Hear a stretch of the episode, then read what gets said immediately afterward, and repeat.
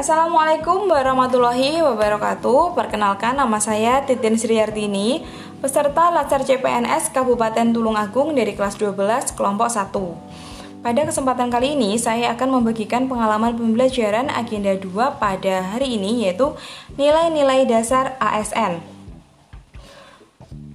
Untuk menjadi seorang pelayan publik yang profesional diperlukan pembekalan kepada kita sebagai ASN dengan nilai-nilai dasar Profesi ASN yang dikenal dengan aneka, akuntabilitas, nasionalisme, etika publik, komitmen mutu, dan anti korupsi.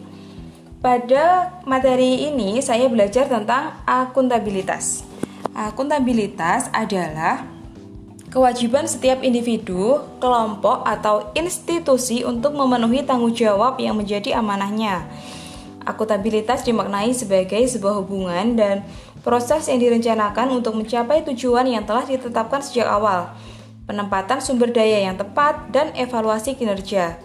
Tujuan utama akuntabilitas adalah untuk memperbaiki kinerja PNS dan memberikan pelayanan kepada masyarakat. Ada 9 indikator nilai yang harus diterapkan PNS untuk menciptakan lingkungan kerja yang akuntabel, yaitu satu Kepemimpinan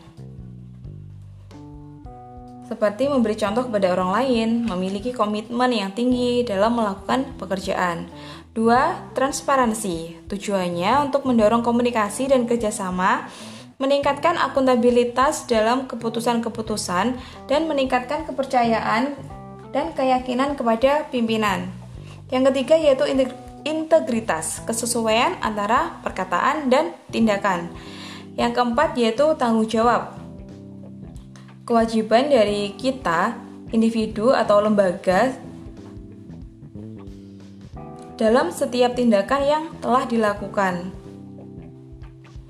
Nomor 5 yaitu keadilan merupakan landasan utama dari akuntabilitas ini. Yang keenam kepercayaan. E, lingkungan aku lingkungan yang akuntabel ada dari hal-hal yang dapat dipercaya.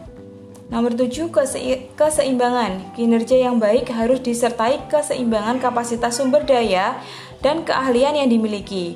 8. Kejelasan, mengetahui wewenang, peran dan tanggung jawab, misi organisasi dan kinerja yang diharapkan organisasi.